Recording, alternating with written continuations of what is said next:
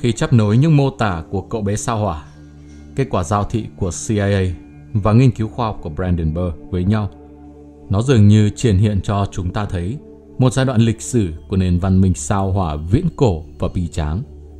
Do chiến tranh, có thể là chiến tranh giữa các chủng tộc khác nhau trên sao hỏa, hoặc chiến tranh giữa các hành tinh, đã phá hủy nền văn minh từng phát triển cao độ của sao hỏa. Rốt cuộc điều gì đã xảy ra trên hành tinh đỏ này?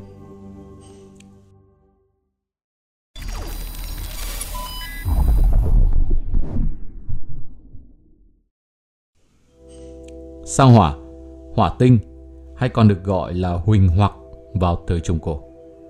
Không chỉ ánh sáng biến ảo vô thường, mà quỹ đạo vận hành của nó cũng thường biến hóa.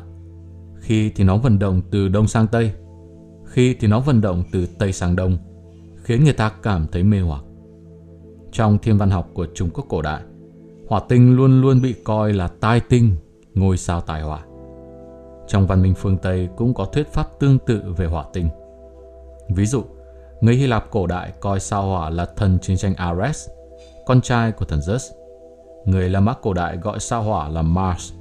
Và trong thần thoại Bắc Âu, chiến thần thai chính là tên gọi của hỏa tinh. Thật trùng hợp, trong các nền văn hóa bất đồng ở phương Đông và phương Tây đều tin rằng hỏa tinh và chiến tranh. Phải chăng chỉ vì biểu hiện sắc đỏ bề ngoài của hỏa tinh hay sao? Để tìm hiểu điều này, trước tiên Vũ trụ Nguyên Thủy sẽ cùng các bạn gặp gỡ một cậu bé vô cùng đặc biệt. Cậu bé đến từ sao hỏa. Vào ngày 12 tháng 3 năm 2004, hãng truyền thông Nga đăng bài phỏng vấn với phóng viên với tựa đề Boriska, cậu bé đến từ sao hỏa. Ngay sau khi bài báo được đưa ra đã khiến cả thế giới bàng hoàng. Ngay cả nhà vật lý nổi tiếng Hawking khi đó cũng bị sốc và cho rằng không nên coi thường lời nói của cậu bé này. Rốt cuộc, Boriska là ai? Cậu đã nói những gì? Chúng tôi trước hết giới thiệu một chút về cậu bé. Boriska sinh ra tại Nga vào ngày 11 tháng 1 năm 1996. Cậu đã bộc lộ tài năng phi thường khi còn rất nhỏ. Theo hồi ức của mẹ cậu, Boriska lúc mới sinh 15 ngày tuổi đã có thể ngẩng đầu. 4 tháng tuổi đã bắt đầu biết nói. Một tuổi rưỡi, cậu bé đã đọc báo và tạp chí. Và hai tuổi bắt đầu hội họa. Và từ tuổi này, Boriska thường bắt chéo chân như ngồi thiền và nói về các chủ đề như vũ trụ, các thể hệ hành tinh cùng các nền văn minh viễn cổ. Riêng đối với sao hỏa, Boriska có ấn tượng đặc biệt sâu sắc vì cậu bé nói rằng đó là kiếp trước của mình và cậu thường sinh sống trên hỏa tinh cùng với các hỏa tinh nhân. Cậu nói rằng hỏa tinh thời kỳ viễn cổ không giống như hỏa tinh hiện tại với bầu khí quyển thưa mỏng và hoàng mạc sắc đỏ mà chúng ta nhìn thấy qua các khí cụ quan trắc hỏa tinh. Nó từng là một đại địa màu xanh lục với bầu khí quyển rất dày màu cam.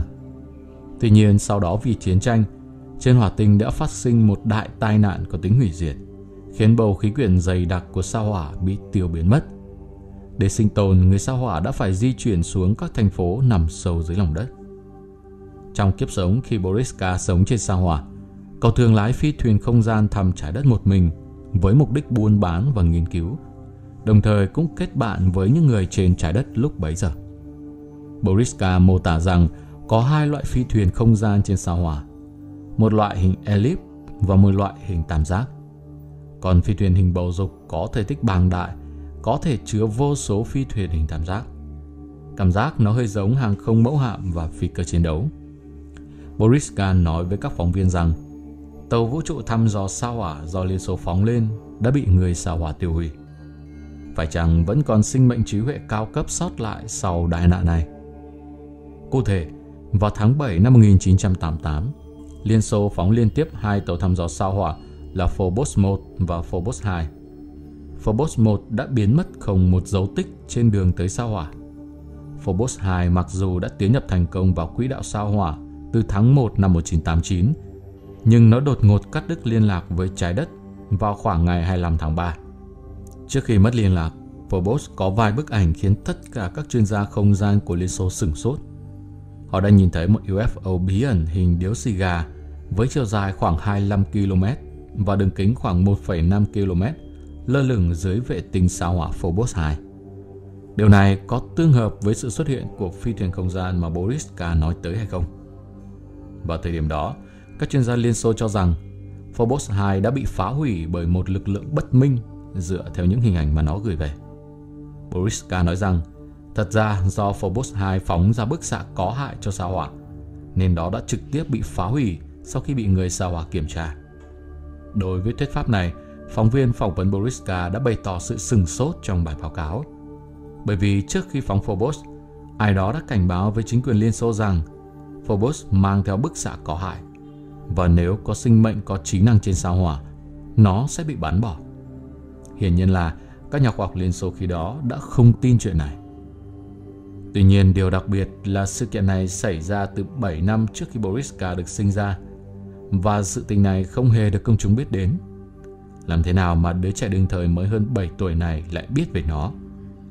Không lạ khi ngay cả Hawking cũng phải nói dù cậu bé sao hỏa này có thực sự đến từ sao hỏa hay không thì tri thức về thiên văn học và vũ trụ học của cậu ấy là tuyệt đối siêu việt đại đa số mọi người. Bằng công năng giao thị, CIA phát hiện sinh vật hình người.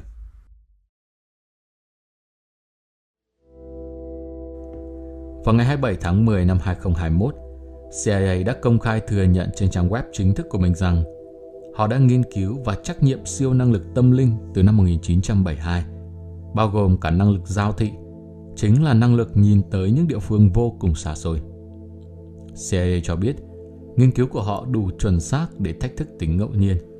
Có nghĩa là hiện tượng siêu năng lực không phát sinh ngẫu nhiên và không thể giải thích bằng sự trùng hợp. Thế nhưng nếu dùng nó cho mục đích tình báo, thì loại siêu năng lực này tỏ ra không đáng tin cậy, không nhất quán và chỉ phát sinh tình cờ, nên họ đã niêm phong nghiên cứu trong giới hạn các hành tinh và gọi là dự án Stargate. Ngay sau đó, hãng truyền thông Anh The Sun đưa tin về một thực nghiệm bí mật mang tên Thám hiểm hỏa tinh do CIA Mỹ tiến hành vào ngày 22 tháng 5 năm 1984. Thực nghiệm đã được giải mật vào năm 1998 nhưng mãi đến năm 2016 mới được công bố công khai. Trong tài liệu được giải mã của CIA, mọi người có thể thấy rằng toàn bộ thực nghiệm diễn ra như sau. Đầu tiên, quân đội chuẩn bị một phong thư để chuyển cho những người có công năng giao thị, gọi là giao thị gia, ngay trước khi trắc nghiệm bắt đầu.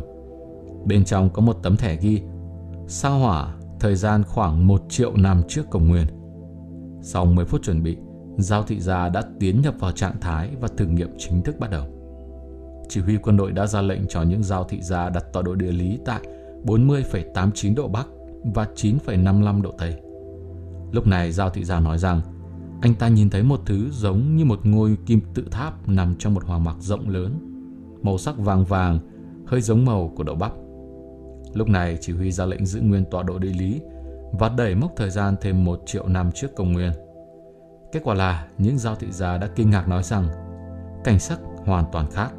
Xuất hiện bề mặt trơn đã rất lớn, có góc cạnh và tường bích. Quan sát xung quanh, giao thị gia đã nhìn thấy một bóng người, thân cao và mảnh mai. Họ đã từng sống ở đó.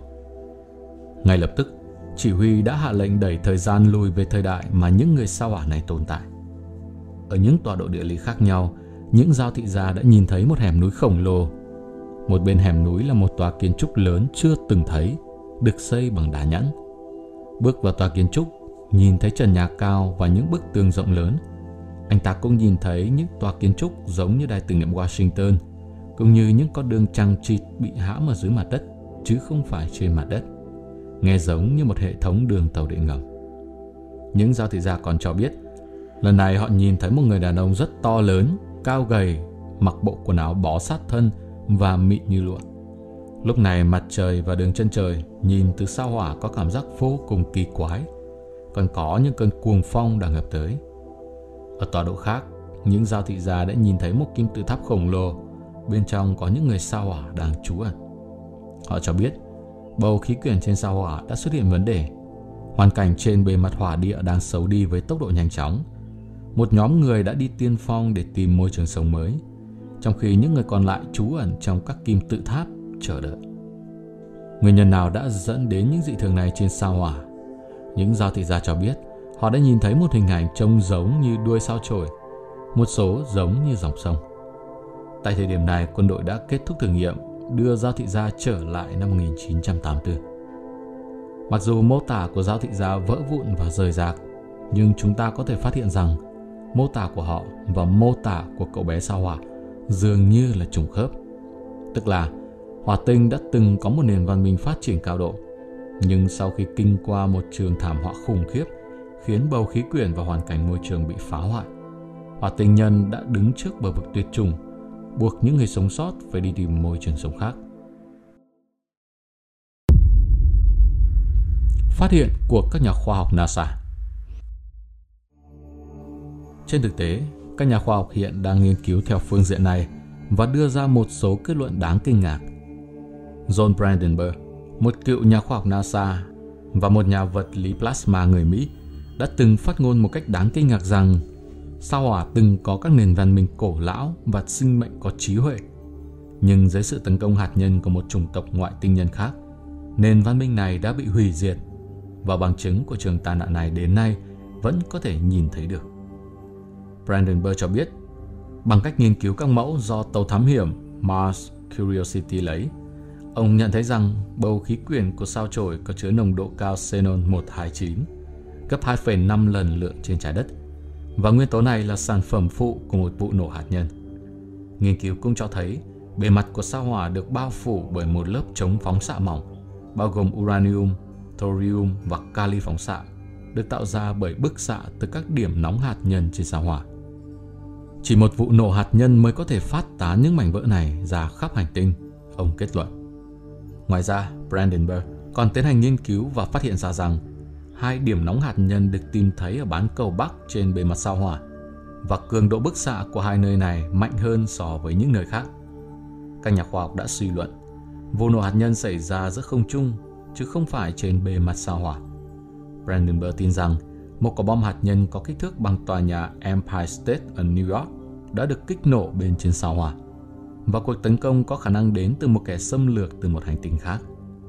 Theo những gì Giao thị gia quan sát, thì sự kiện này xảy ra cách đây khoảng 3 triệu năm. Như nhiều người trong số các bạn có thể đã biết, các kiến trúc hình kim tự tháp và các vật thể giống khuôn mặt đã được phát hiện trong một loạt các bức ảnh của sao hỏa do NASA chụp. Mặc dù NASA sau đó đã cung cấp những bức ảnh rõ ràng hơn để minh họa rằng các vật thể trên khuôn mặt chỉ là huyễn cảm tạo thành bởi các điểm ảnh thấp nhưng một số nhà khoa học, bao gồm cả Brandenburg, lại không nghĩ như vậy. Ông đã nghiên cứu một loạt ảnh có độ phân giải cao mới. Họ xác nhận mắt, mũi, miệng, cấu trúc mũ bảo hiểm trên các vật thể có khuôn mặt xảo hỏa và bằng chứng về những viên gạch bị sập được tìm thấy trên các kim tự tháp trên hành tinh đỏ này. Qua đó, chúng ta có thể hình dung về một trận chiến khốc liệt đã diễn ra, khiến một số hỏa tinh nhân bước vào cuộc sống dưới lòng đất như cô bé sao hỏa nói – trong khi những người khác có thể ngồi trong một phi thuyền vũ trụ để tìm kiếm các hành tinh mới trong không gian. Biết đâu, họ đã đến trái đất và kể cho người dân trên trái đất nghe về cuộc chiến khủng khiếp đã diễn ra trên hành tinh đó để người dân trên trái đất rút kinh nghiệm. Theo cậu bé người sao hỏa Boriska, mặc dù người trái đất không thể làm gì nếu không có oxy, nhưng người sao hỏa không thích oxy vì oxy khiến họ già đi. Tuy nhiên Boriska cũng nói rằng Ngày càng có nhiều sinh mệnh vũ trụ giống như cậu đã chuyển sang đầu thai xuống trái đất bởi vì họ đều đang chờ đợi một sự đại canh tân của vũ trụ và trái đất chính là một phần trọng yếu của nó. Các bạn hãy cùng với vũ trụ nguyên thủy chờ xem sau quá trình canh tân, vũ trụ hay cụ thể là trái đất sẽ là một hành tinh như thế nào. Có lẽ sẽ không phải một cuộc chiến tranh hạt nhân khiến toàn sự sống bị xóa sạch như hỏa tinh từ 3 triệu năm trước. Cảm ơn các bạn đã theo dõi đến hết video. Nếu có phát hiện hay thông tin gì thú vị, hãy để lại bình luận ở phía bên dưới, chúng ta sẽ cùng nhau tìm hiểu. Còn bây giờ thì mình kíp. Việt Cường xin chào và chúc mọi người một ngày mới tốt lành.